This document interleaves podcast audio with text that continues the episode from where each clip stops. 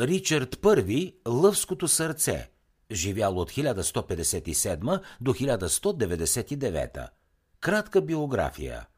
Крал на Англия и херцог на Нормандия, герой на Третия кръстоносен поход, предводител на европейското рицарство. Една от най-романтичните фигури на средновековието.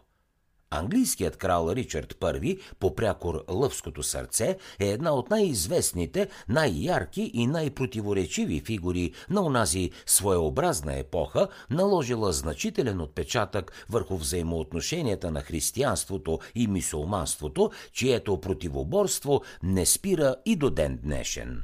Казват, че бил лош крал, но блестящ войник – Лъвското сърце символизира представата за справедлив монарх, идеален рицар и известен кръстоносец. Ричард I се ражда на 8 септември 1157 в Оксфорд. Той е трети от петимата синове на крал Хенри II Плантагенет и херцогиня Елеонор Аквитанска. Голяма част от живота си прекарва извън Англия, в земите на континенталните владения на короната – Получава прекрасно за времето си образование, знае много езици, но не и английски, слави се като поет и ценител на поезията. Едновременно с това е много силен физически, храбър и необоздан и не спира да търси приключенията. От ранна възраст Ричард мечтае за рицарски подвизи и се готви за тях, проявява големи политически и военни способности и е известен със своята храброст. Също, както и братята му, боготвори майка си и не одобрява пренебрежението на баща си към нея. През 1173, заедно с другите синове на Хенри, той вдига неуспешен метеж срещу баща си. Бунтът е потушен с оръжие. Хенри II се отнася милостиво към сина си, оставяйки му херцогската корона, тъй като вижда у него достоен наследник на престола. 15 годишен, той заминава за Франция, където получава като наследство от майка си херцогство Аквитания и графство Поату.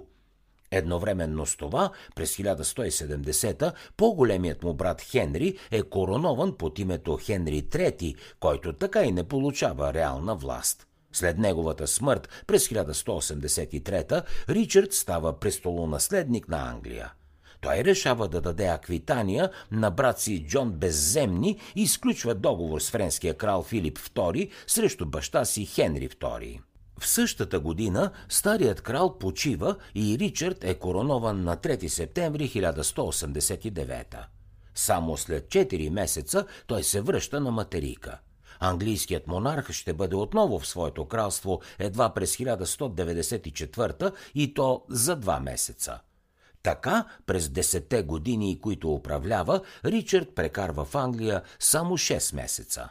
Младият крал се прославя като доблестен рицар, доказал неведнъж своето бойно изкуство в люти битки и на турнири. Смятат го за образец на рицар и той без съмнение заслужава това с безукорното изпълнение на всички правила, предписани от куртуазното поведение. Сред достоинствата на Ричард е умението да съчинява стихове, за което съвременниците му често го наричат крал на трубадурите. Ричард използва богатствата, които му дава короната, за да събере и въоръжи войска за участие в третия кръстоносен поход. В съвсем кратки срокове той изпразва държавната хазна и едва не разорява Англия, продавайки кралското имущество събира и допълнителни данъци, при това с абсолютна безогледност. Потвърждение на това е така нареченият Саладинов десятък, иземване на една десета част от дохода и имуществото на онези, които не участват в свещената война срещу мюсюлманите. Особено много са засегнати евреите, на които под заплаха с физическа разправа е отнето почти цялото имущество – Разчитайки на военния професионализъм на високоплатени наемници, кралят продава на безценица различни длъжности, включително епископски, права, замъци, села. За да чуете още резюмета на световни бестселери, свалете си приложението Бързи книги безплатно още сега.